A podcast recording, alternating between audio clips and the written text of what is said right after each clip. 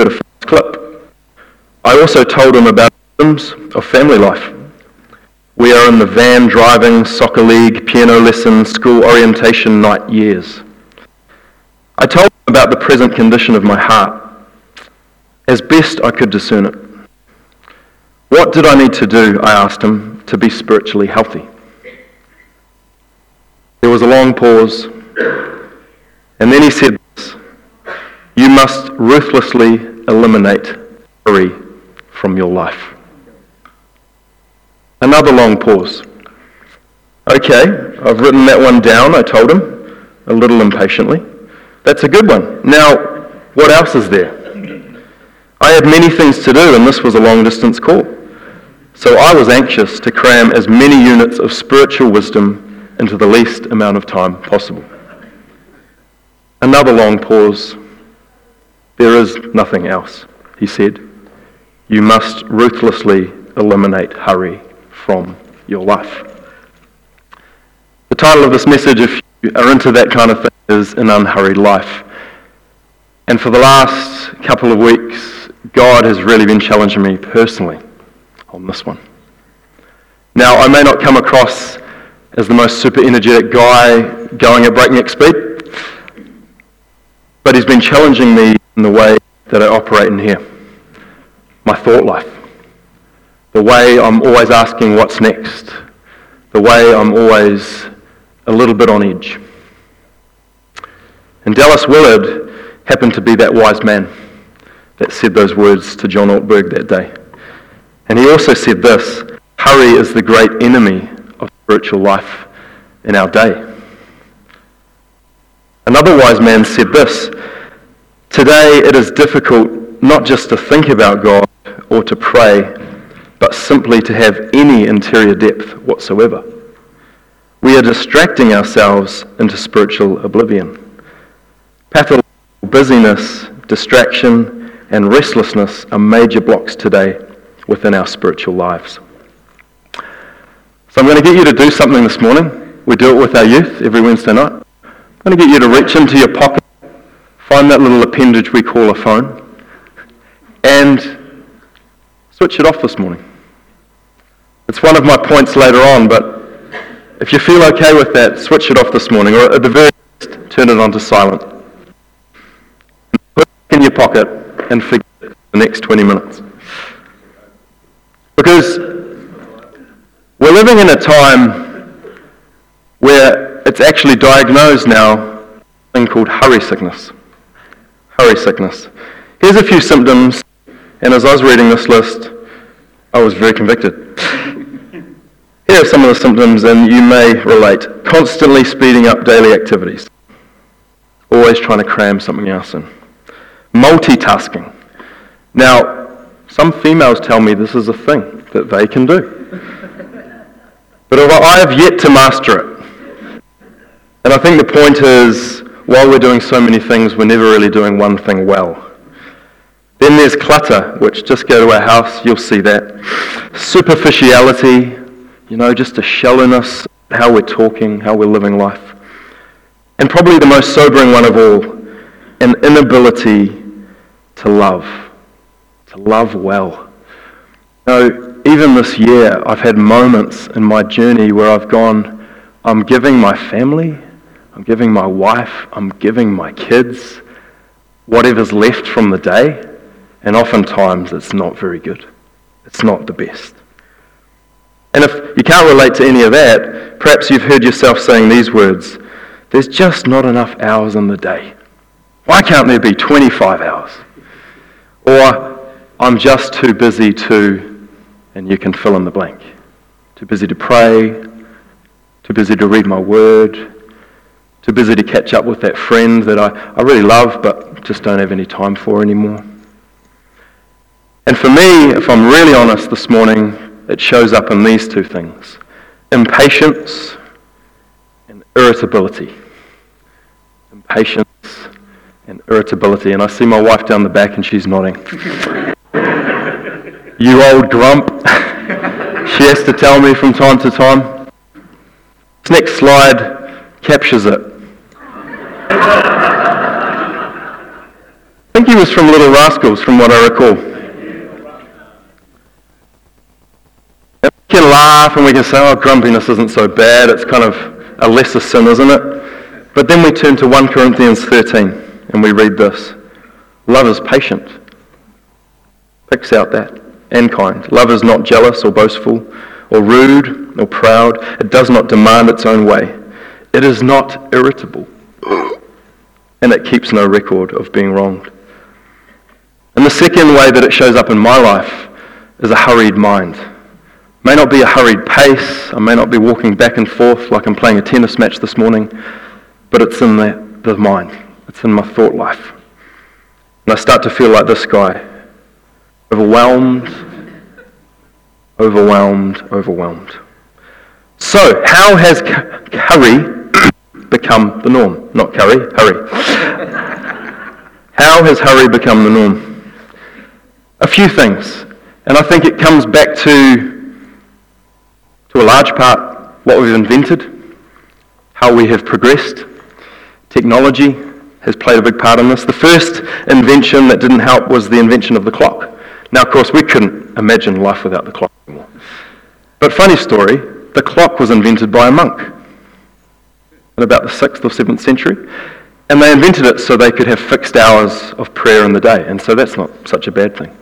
But then in the 13th or 14th century, we had the invention of the first public clock.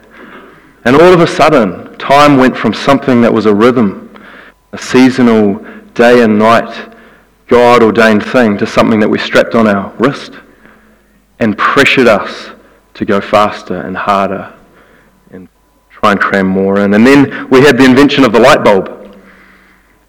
Edison, in the 19th century, I believe, came up with this. And again, a brilliant invention. Wouldn't want to live without it. But what this did was people from sleeping roughly what they would say 10 to 11 hours a day to, if you're lucky, 8.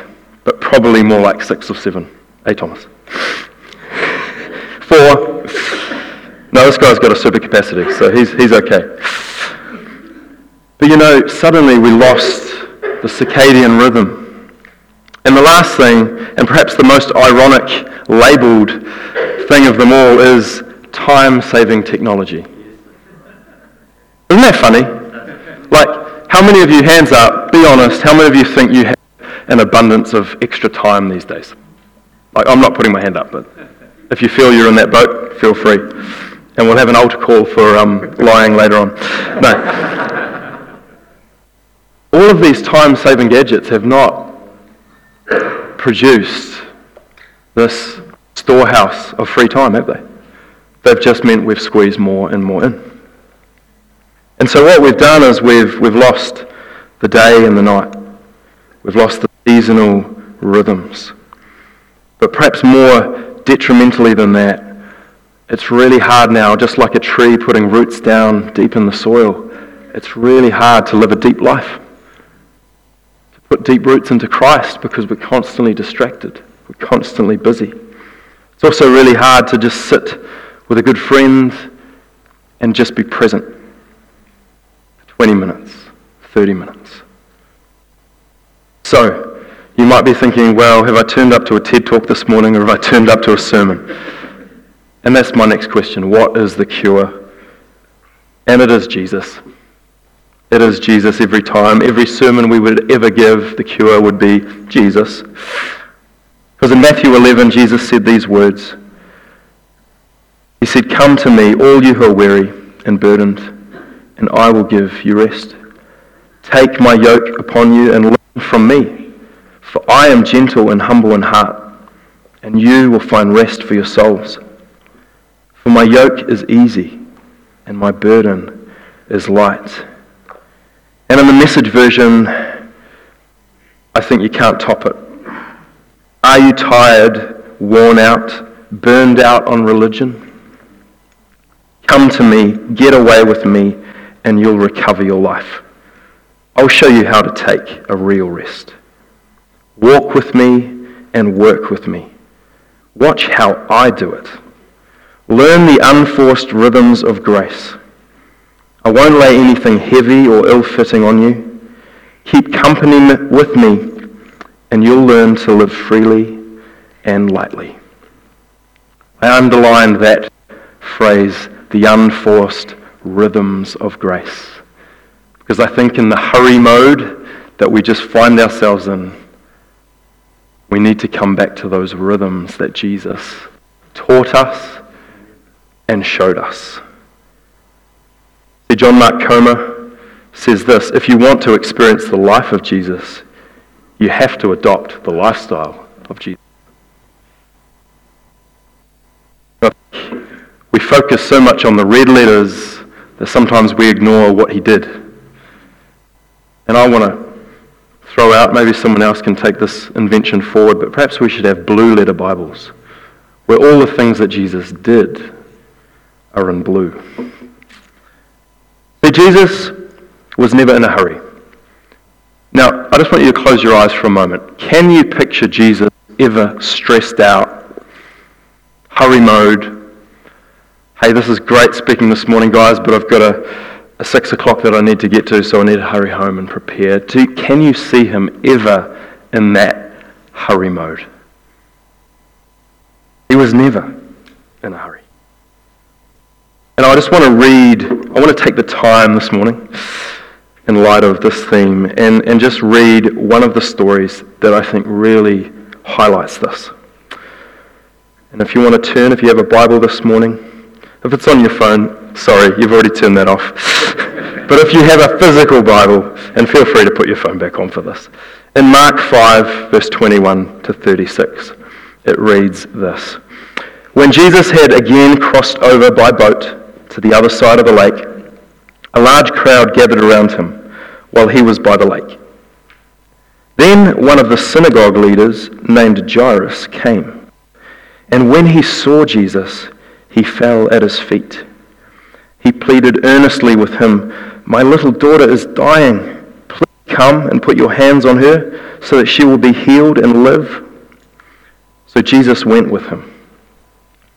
A large crowd followed and pressed around him, and a woman was there who had been subject to bleeding for 12 years. She had suffered a great deal under the care of many doctors and had spent all she had. Yet instead of getting better, she grew worse. When she heard about Jesus, she came up behind him in the crowd and touched his cloak because she thought, if I just touch his clothes, I will be healed.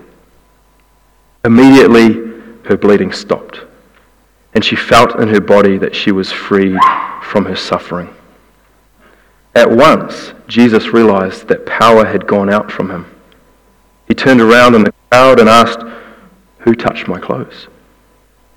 You see people crowding against you, his disciple answered, and yet you ask, Who touched me?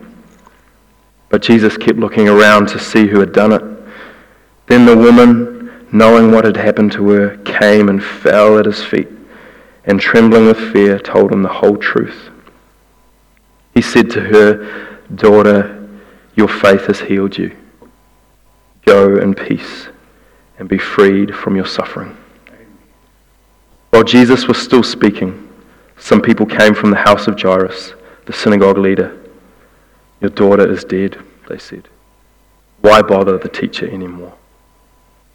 Overhearing what they said, Jesus told him, Don't be afraid. Just. Just believe. I want you to turn to your neighbor this morning and just for a minute, just talk about the first thing or the, the thing that most grabs you in that story that we've just read. Just for a moment.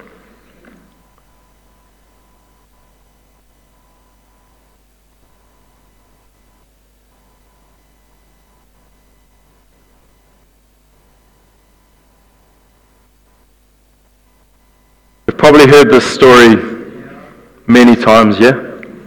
I know I have. It's been in many sermons. I've heard it spoken. I've read it many times. But this is not rhetorical. Just shout out what, what are some of the things that grab you about this story? Don't be afraid. Yep. Faith. Faith. Jesus had the time. Yep. Stress free. Yep.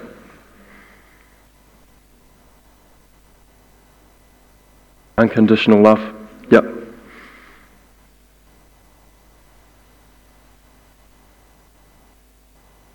busy, never in a hurry, always addressed the need in front of him. You know, I read this story, if I'm honest, I read this story as though it's two stories. It's the story of what Jesus should have been doing, and then the story of Jesus getting interrupted along the way. And yet, Jesus was not satisfied with moving along that path, going, Well, a transaction's happened. I know someone's been healed because he could feel the power coming out of his body. No, he needed to have a moment where he would know this woman.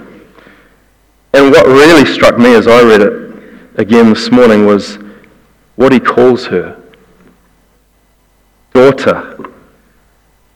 Daughter.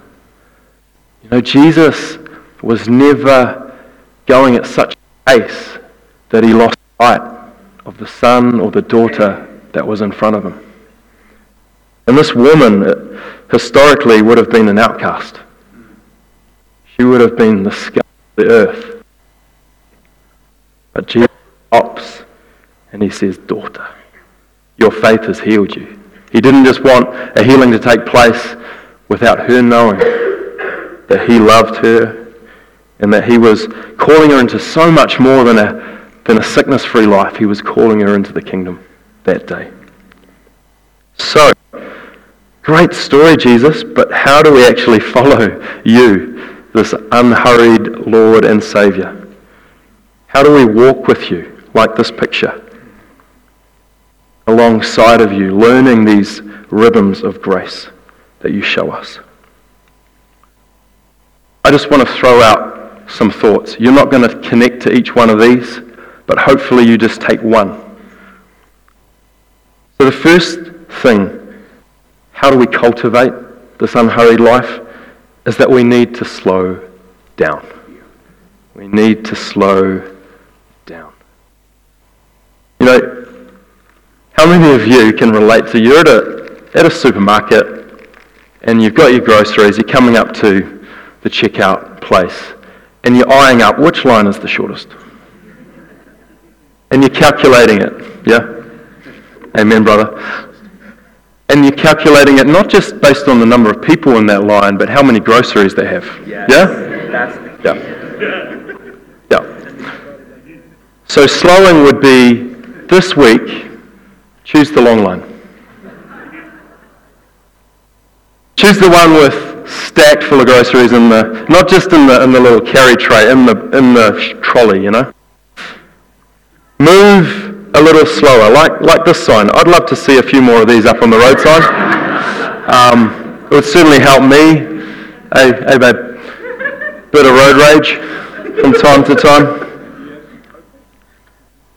Flowing. And this can be small stuff. It could be setting a timer for two minutes as you brush your teeth. Because the chances are you're not spending two minutes brushing your teeth. Slowing down. The second one and perhaps going into more spiritual territory here, but solitude. We are addicted to the crowd. And if there's one thing that Jesus has taught us, it's that he was in no hurry to be in a crowd. In fact, he saw through crowds. And the only thing he really saw when he saw the crowd was compassion.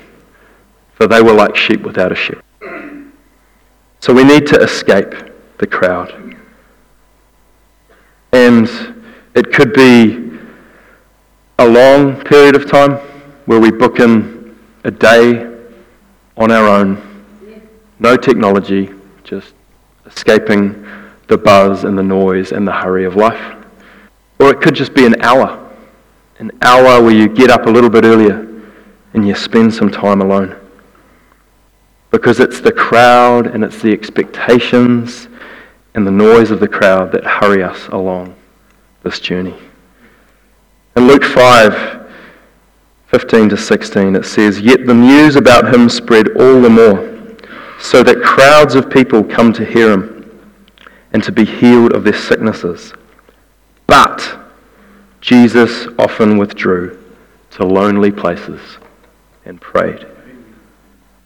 And I think in doing this, he was able to live out Romans 12, verse 2, which says, Do not conform to the pattern of this world, but be transformed by the renewing of your mind, it goes on to say, but it's the first part. How do we not be conformed? It's as we withdraw from the crowd that we start to see the madness of the everyday pace of life. And We start to get some perspective. And in Psalm 46, verse 10, be still and know that I am God.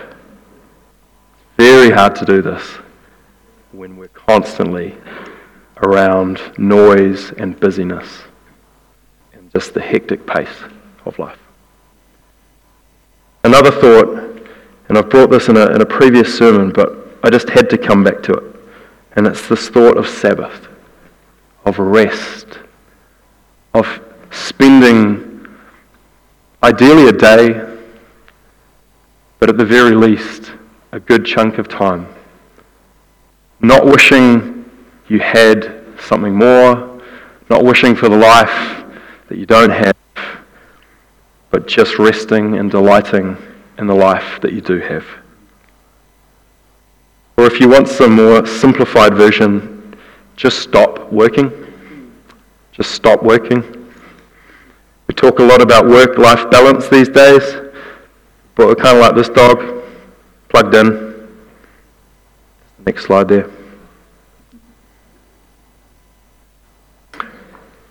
And we're often very far from work life balance because we're not honouring the God given rhythms of work and rest.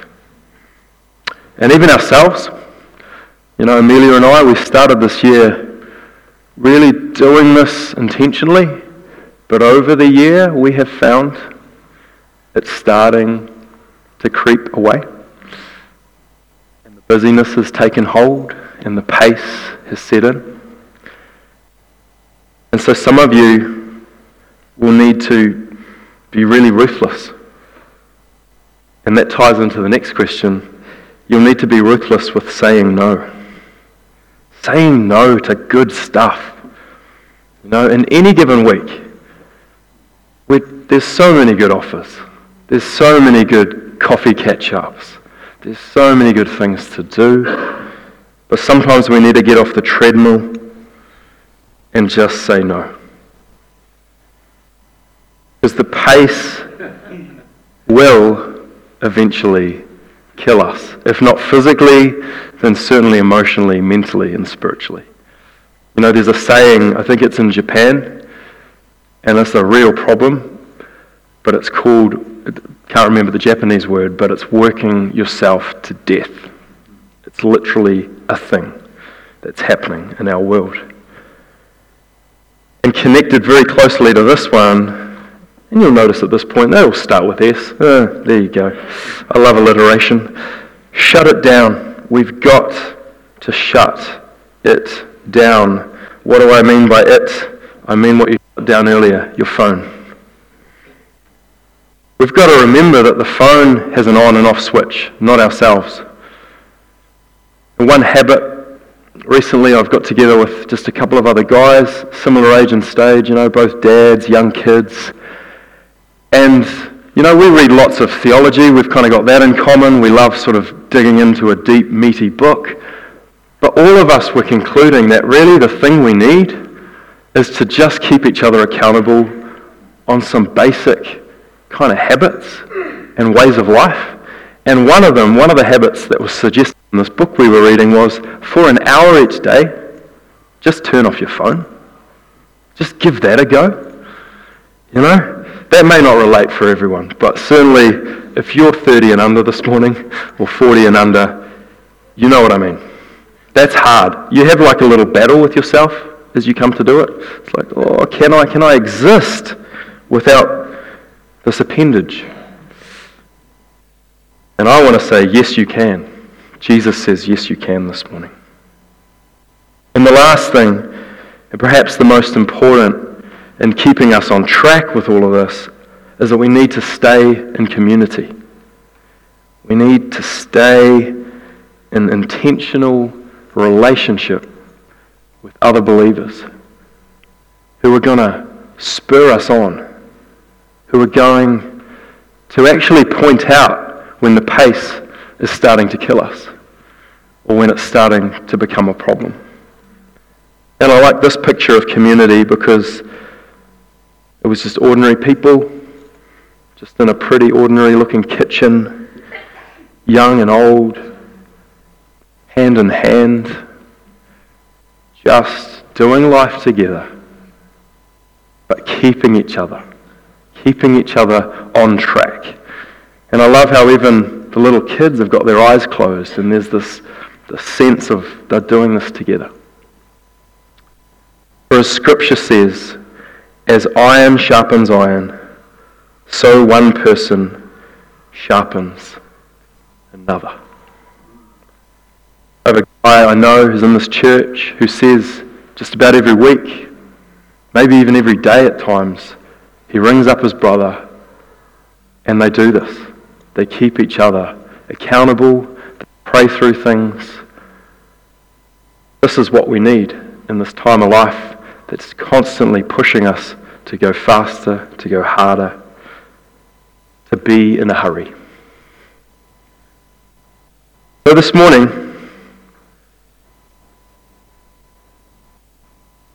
to go slow. Is that something you need to embrace? Do you need some time away from the crowd? Just away with just God letting some of that addiction to hurry fall away? Are you needing that time, that Sabbath, that day of rest, to let the clock be wound back?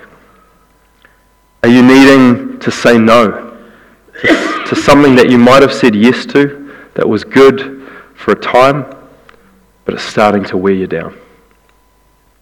Do you need to shut down the phone for an hour a day, or maybe even for a whole day. And lastly, do you need to commit to community? Maybe you're in a small group, but maybe you're not. And maybe for years you've sort of said, well, I'm doing other things. I'm too busy for that. You know, community is such a buzzword anyway. What does it mean? I get it on the go. But do you need to invest in some relationships this morning? I know for myself, I probably need a little bit of all of that.